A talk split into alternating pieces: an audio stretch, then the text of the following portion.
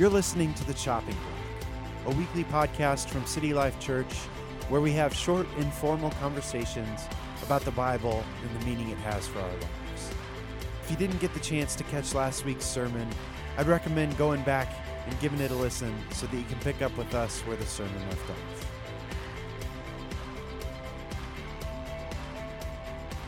Welcome back to the chopping block. Andy and Brett here. Here we are. Ladies and gentlemen, it is September 13th, which means that my co host, counterpart, partner in crime, Brett is 35 years old today. I can run for president. That's a new sound we just added to the show. 35. Yep. That one was homemade. I try to always think of something significant about every year, and I can run for president now. I think it's 35 is the is the age requirement. Brett, we might need you to run for president. Yeah, I would run on uh, smiles and hugs. So How Bob Goff of you. just trying to bring that vibe. Positivity, baby.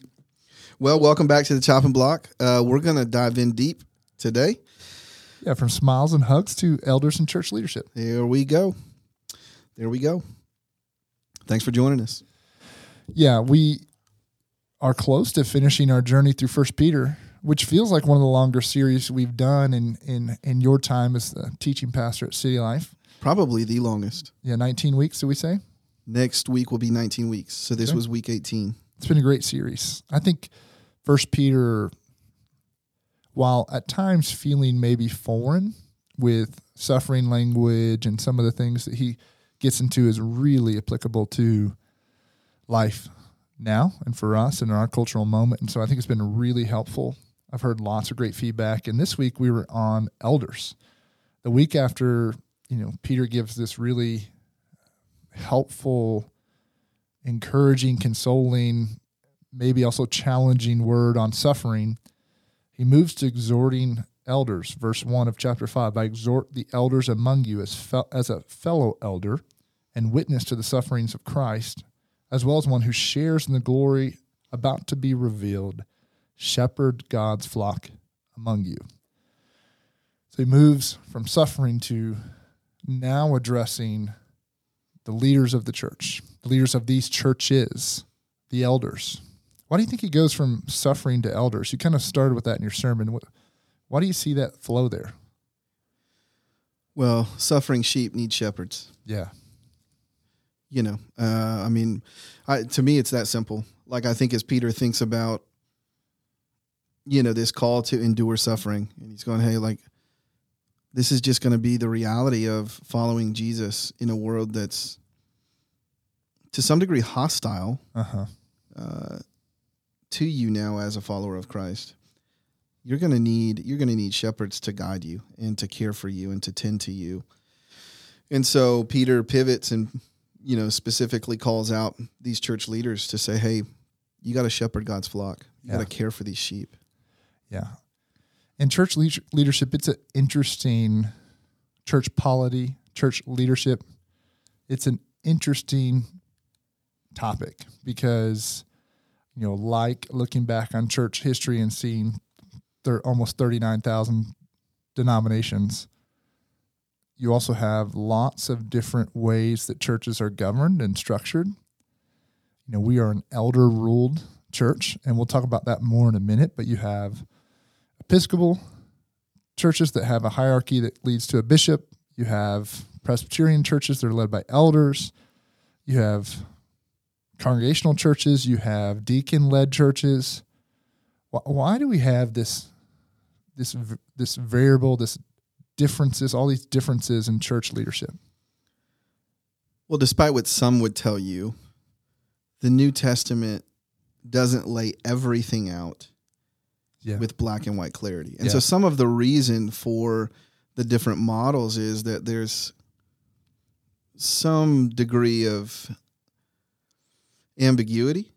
Uh, now, some things are really clear to me, Mhm. and there's a reason why I'm in the, you know, the stream I'm in uh, when it when it comes to church governance because I think some things are clear, but not everything's clear. I think the other reason is, as a result of that, early on in church history, you had you had different practices starting to form.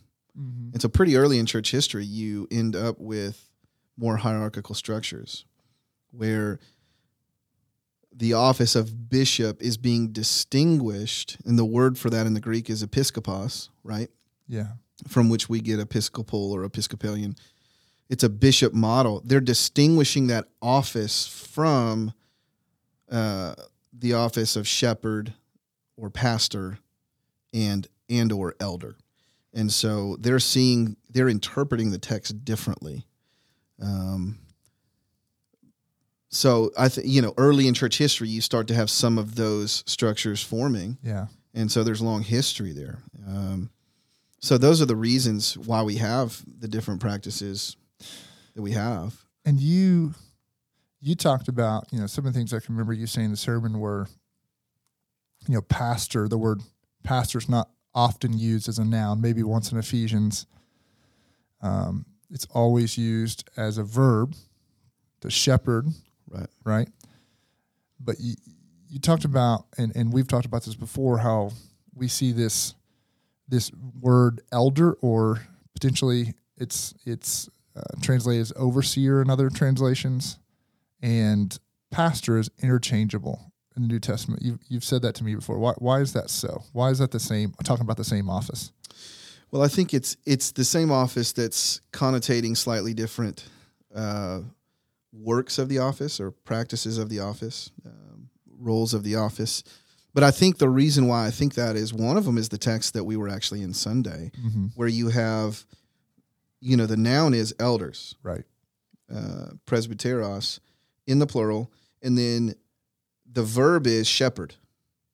Uh, but it's the same root as the noun for shepherd or pastor. Um, and then you actually have the third word, which is overseer or exercising oversight, which is the word for bishop. You have all three right there in First Peter 5. But there's only one office there, and Right. there's two actions attached to that That's good. from the same root words uh, of bishop or uh, pastor. The other is uh, Acts 20. You have the same sort of a thing happening. This is where the Apostle Paul is addressing the Ephesian elders. It's kind of his his departure, and he's giving them kind of a final commission, a final word of address, and um, and he tells them, verse 28, be on your guard for yourselves and all the flock of which the Holy Spirit has appointed you as overseers. There's the word. And then here comes the verb to shepherd the church of God, which he purchased with his own blood. And so he's talking to the elders. He tells them that God has made them overseers um, or bishops to do the work of shepherding Mm. or pastoring. And so you have again this all three terms being used in somewhat of an interchangeable fashion, uh, but referring to only one office. And so it's those are the reasons why I draw the conclusion that the terms bishop, elder, and pastor refer to the same office, and they they connotate slightly different functions of the office. That's really, really helpful. And that's why at City Life, you, you can't hold the title of pastor unless you're an elder and vice versa. And so while you and I are the vocational pastor elders on staff, we have lay elders that we would consider pastors as well. the way that we're sort of nuancing it at City Life is we tend to uh, associate a pastor with being paid. And so essentially, a pastor is a paid elder, Okay. a staffed elder. Yeah. Um, but we could just as easily call them staffed elders. You know, you could be the elder of discipleship. I could be the elder of teaching, and uh, and we could refer to all of our lay elders as lay pastors. We're we're using those two terms completely interchangeably. Gotcha. An elder is a pastor. A pastor is an elder. Um, we're not really differentiating between those two words as if they're different offices, except for the fact that we tend to use pastor in association with a paid or staffed Right. elder. Right. No, that's helpful. And you made, you know, he says in verse one of chapter five, I exhort the elders among you as a fellow elder. And you made this comment in your sermon as well that that rarely, at least when it's talking about the leadership of a church or writing to a leadership of a church or speaking of the leaders of the church, elder is always used in the plural sense. Right. And uh, speaking to these churches had a plural, a team of elders, a plurality of leadership. Um, and and you kind of just spoke to the how important that is and the weight of a singular pastor being responsible for overseeing an entire flock. What, talk about the plurality for a minute. Why is that so helpful in general? Why is that biblical? And then maybe why is that so helpful for you in, in your seat as you pastor City Life Church? I don't want to be too firm or dogmatic here. I think you could potentially point to um, John's later letters, first, second, third John, and make an argument for a single pastor model. Yeah. Um, but I think that the norm, I think the normative practice Mm. in the New Testament is a team of elders, and I think it's the healthiest by far. Um, so you have Paul telling Timothy to go to Ephesus, and he says, "Appoint elders." plural, right? Um, same thing with Titus in Crete. Put things in order by doing what? Appointing elders, Mm-hmm. right? In the plural. Here you have Peter writing to these churches in Asia Minor, and he addresses the elders, plural. I mean, the normative practice of church planting in the New Testament was for the gospel to go into an area to gather those people who have believed together and to begin to try to organize them into a church by appointing elders and deacons. So the two um, two key offices for every local church that we see in the New Testament are elders and deacons, and elders tends to be always in the plural. Um, you know, I think it's the healthiest because I don't think, you know, as I said Sunday, Jesus is the senior pastor of the church.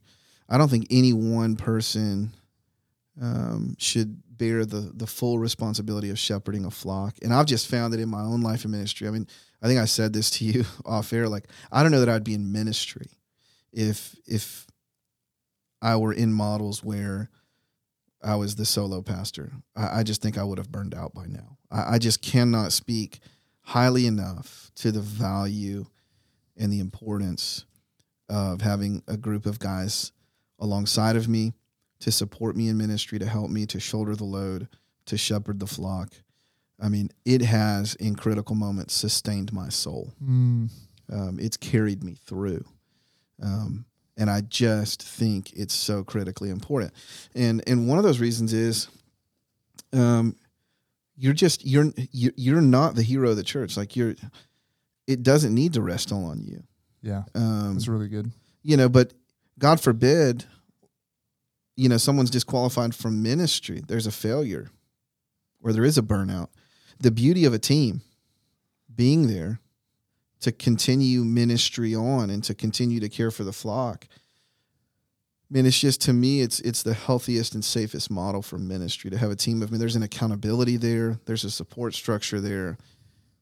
I just think that the positives of that model it's not only I think the most biblical, I think it's just the healthiest. That's good. That's that's um, provides a little insight into even your mind and your heart and what you experience, what we experience as a team, shepherding a, a flock. But also think it speaks to you know the next section of the passage really talks about the how of shepherding. You know, shepherd God's flock among you, not overseeing seeing out of compulsion, but willingly, as God would have you, not out of greed for money, but eagerly, not lording it over those entrusted to you, but being examples to the flock. So then you have this, you have the call to shepherd the flock, and then you have kind of a description of the character of a shepherd, the the how of shepherding. But if you think about the plurality, that really helps keep the guardrails up for shepherds. It provides the checks and balances for the how, so that one person doesn't become, you know, start to leverage their power in an unhealthy way because there's a team there that provides checks and balances to each other Yep. in a, in a really gospel sense. So I think that's really important. But when you think about those those character traits, you know, shepherding willingly, eagerly, and um, as an example to the flock, the negative side of that are the dangers that we're that that having a position like pastor maybe tempts us to. So can you speak to that for just a moment when when you sit in your seat, um, and you have your title, your position, what are the temptations and dangers that you really have to guard your heart from? Yo, I think Peter actually hits on them really well. You know, so one is that you fall into the ditch of just doing this to draw a paycheck. You know, that there's a there's a level of compulsion, you know, is the word that he uses, like I have to do this. Right. Um, so it's not a I get to. It's you know you you lose that sense of calling, and it's like I have to, or I, I'm doing this because it it pays the bills. I think that's a real danger of falling into a sort of a rut where you're just going through the motions. I think is another way to say that. You're just you're doing what has to get done, but you've lost that sense of calling. I think that's a real danger in ministry. Um, burnout is another way to describe that. I think burnout's a real danger in ministry. I think another is, you know, this, you know, Peter talks about doing it greedily, Right. where you can be, um, you can be greedy for another for a number of things. One is you want the church to grow because you want more money, um, but also you can just be greedy for notoriety and recognition. You can be greedy for a platform. I've seen a ton of that. Pastors figured out that social media is a really powerful tool to get their name out there. Um, and so a lot of guys, you know, I think it's so critical that Peter says, shepherd the flock of God that is among you. I've watched a lot of pastors forsake their calling by trying to shepherd sheep on the interwebs Wow. That's good. and not shepherding the sheep right in front of them, not shepherding their flock. Uh, it's a big danger in ministry. You're trying to build clout and recognition. Um, so Peter's dead on it. And then the third is lording it over them. You know, that you begin to view yourself as significant or important. You begin to use your authority to serve yourself and you begin to oppress others. I mean, there, you know, the the Rise and Fall of Mars Hill podcast was all about the journey of a leader who I don't think started where he ended. Yeah.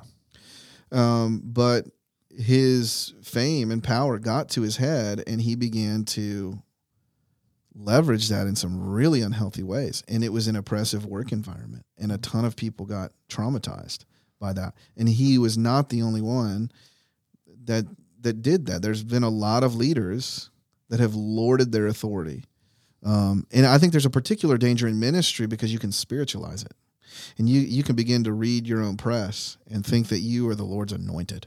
Mm. You know, that there's some special sanctification on you. And uh and so Peter is just I mean it's it's Holy Spirit inspired text, right? Like God knows what he's talking about, the dangers of ministry. Um to do it either begrudgingly and to you know border on burnout or to do it greedily and to become prideful and puffed up or to do it uh, authoritarian and to use and abuse others i think all those are real dangers in ministry and so peter calls us back to man this is an this is such a gift of the lord that he, he doesn't need you he's chosen you in his grace Yeah. and you get to do this.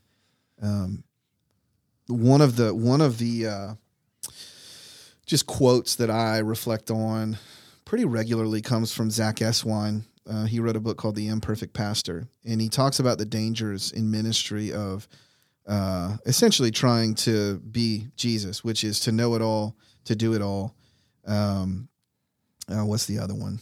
To be everywhere for all. So the dangers of omnipotence, omniscience, and omnipresence Mm. like and he really calls pastors to go no you're called to do um, to be in a place and to do a small thing for jesus. Um, and he asked this question. He says do you have the stamina to do an unseen thing for jesus? And that's been a that's just one of one of Really those questions just a barometer. Evaluation. Yeah. where am i at? Do i need to be seen? Do i need to be liked?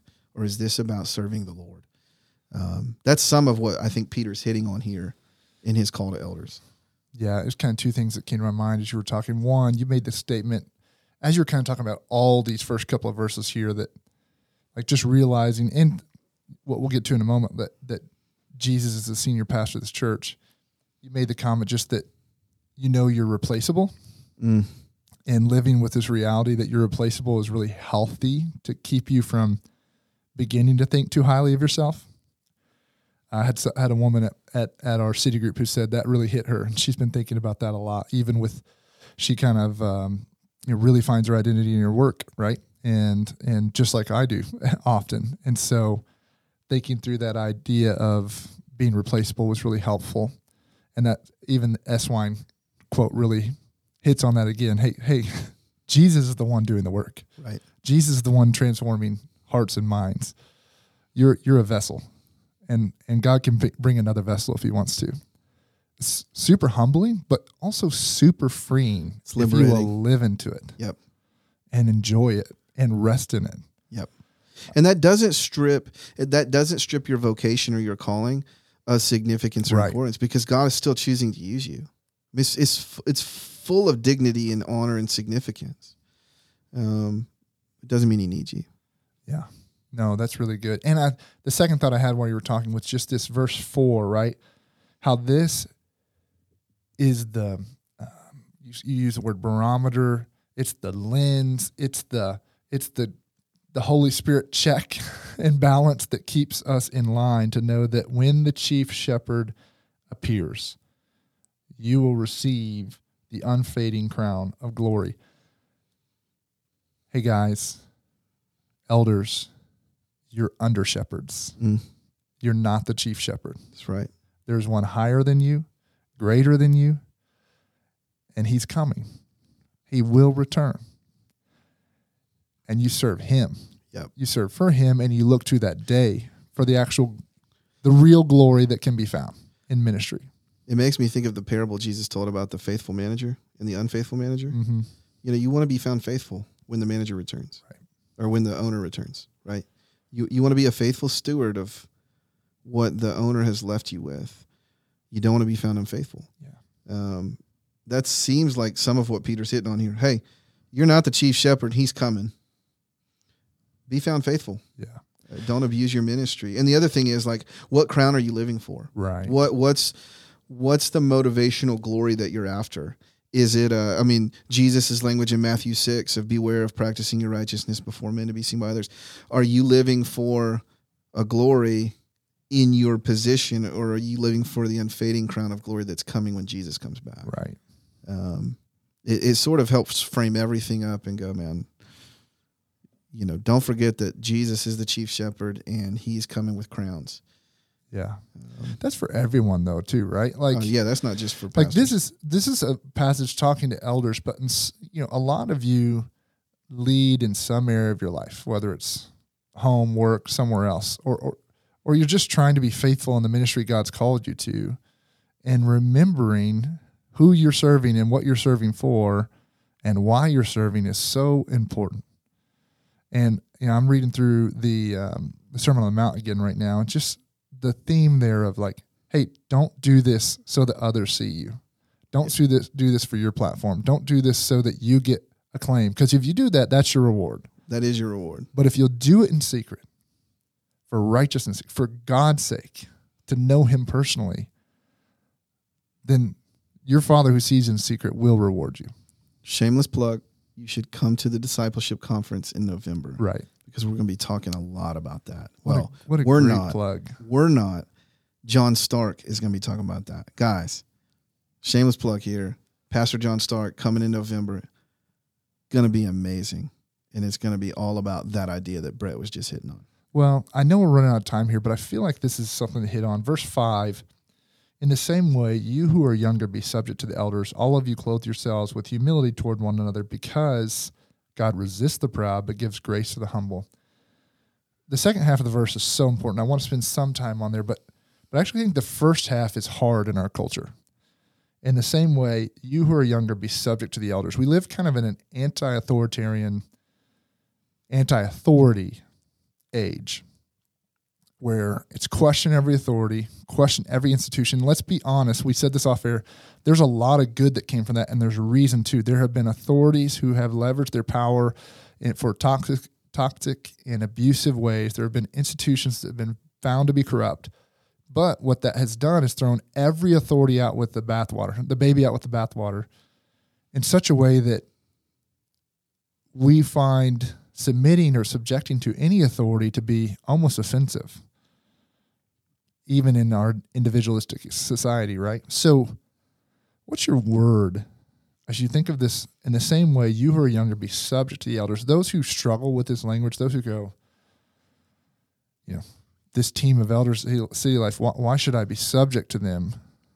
You know, what's a word, a pastoral word for this verse? It's going to be somewhat of a circular argument, right? Um, but we subject ourselves to the Bible's authority. Right. Because we believe it's God's word.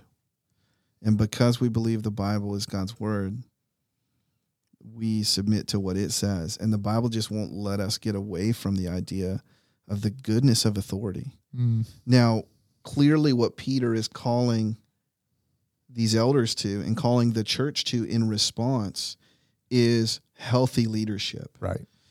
Um, the Bible won't let us get away from that either. The, the role of leadership is critical. I mean, we looked at it in the sermon the prophets rebuking the leaders of Israel for their corrupt and rank leadership. Mm-hmm. Um, the kind of leadership matters. You are not called um, ultimately to blindly submit to evil leaders, to godless leaders. Right. But what Peter is saying here is when elders shepherd faithfully, it is blessing and flourishing for a church to come underneath that leadership. And that when a church submits to godly leaders, God pours his grace out on that. Mm. That when everyone's living in humility, I mean, you can't get out of, you, you cannot get away from the way that Peter describes leadership here in Jesus. Right. And his example. Like it's, it's ripe with Jesus' own teachings. So Peter is describing Christ like leadership I mean, this is very similar to Paul's description of husbands and wives. Uh-huh. As husbands love their wives as Christ loved the church, sacrificial, selfless, emptying of themselves. And wives submit to that sort of a husband. Mm-hmm. You proclaim the gospel to the world. And Peter seems to be doing something similar here. As elders shepherd willingly and eagerly, setting the example for the flock. That's humble leadership. Mm-hmm. And the body submits to that submitting themselves to the elders, that God pours out his grace on that kind of a church. Um, so you just can't get away from the biblical idea that good, faithful, godly leadership leads to flourishing. It's mm-hmm. God's idea. We cannot just cast off the idea of, of authority. We need to be discerning there. Uh, so this is not a call to blind following. Right. But it is to say, man, God blesses this. He calls it good and we should too. And order is good, and authority is good when it's used appropriately, and Jesus is our model. And this leads us to really the final point that the only way this is going to happen, both from an elder perspective and from a church member perspective, a shepherd and a sheep perspective, is if all of us are clothing ourselves with humility towards one another. Humility is the is Christ the foundation, right? Christ the foundation of the church. But humility is this rope that ties it all together. It's the bow that really makes this gift of of healthy church happen. Because humility is, in essence,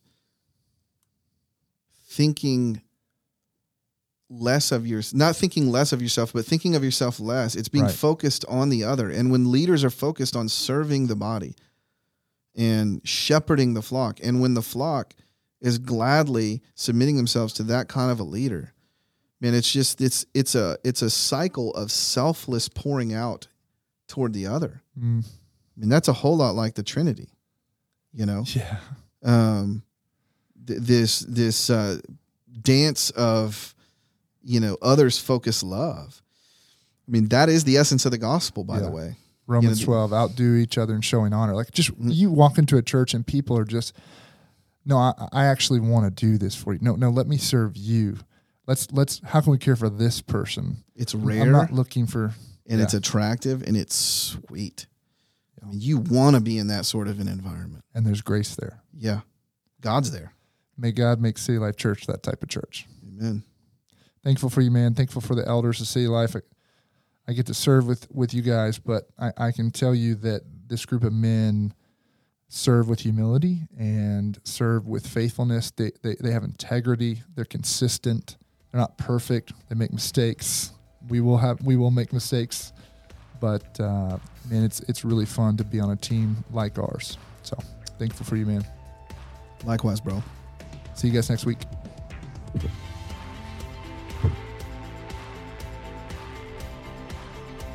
You want to find out more about City Life Church or have any questions about the kinds of things we talked about today, you can head over to citylifechurch.org and fill out a digital connect card. We'd love to reach out and stay in touch with you. Thanks for listening.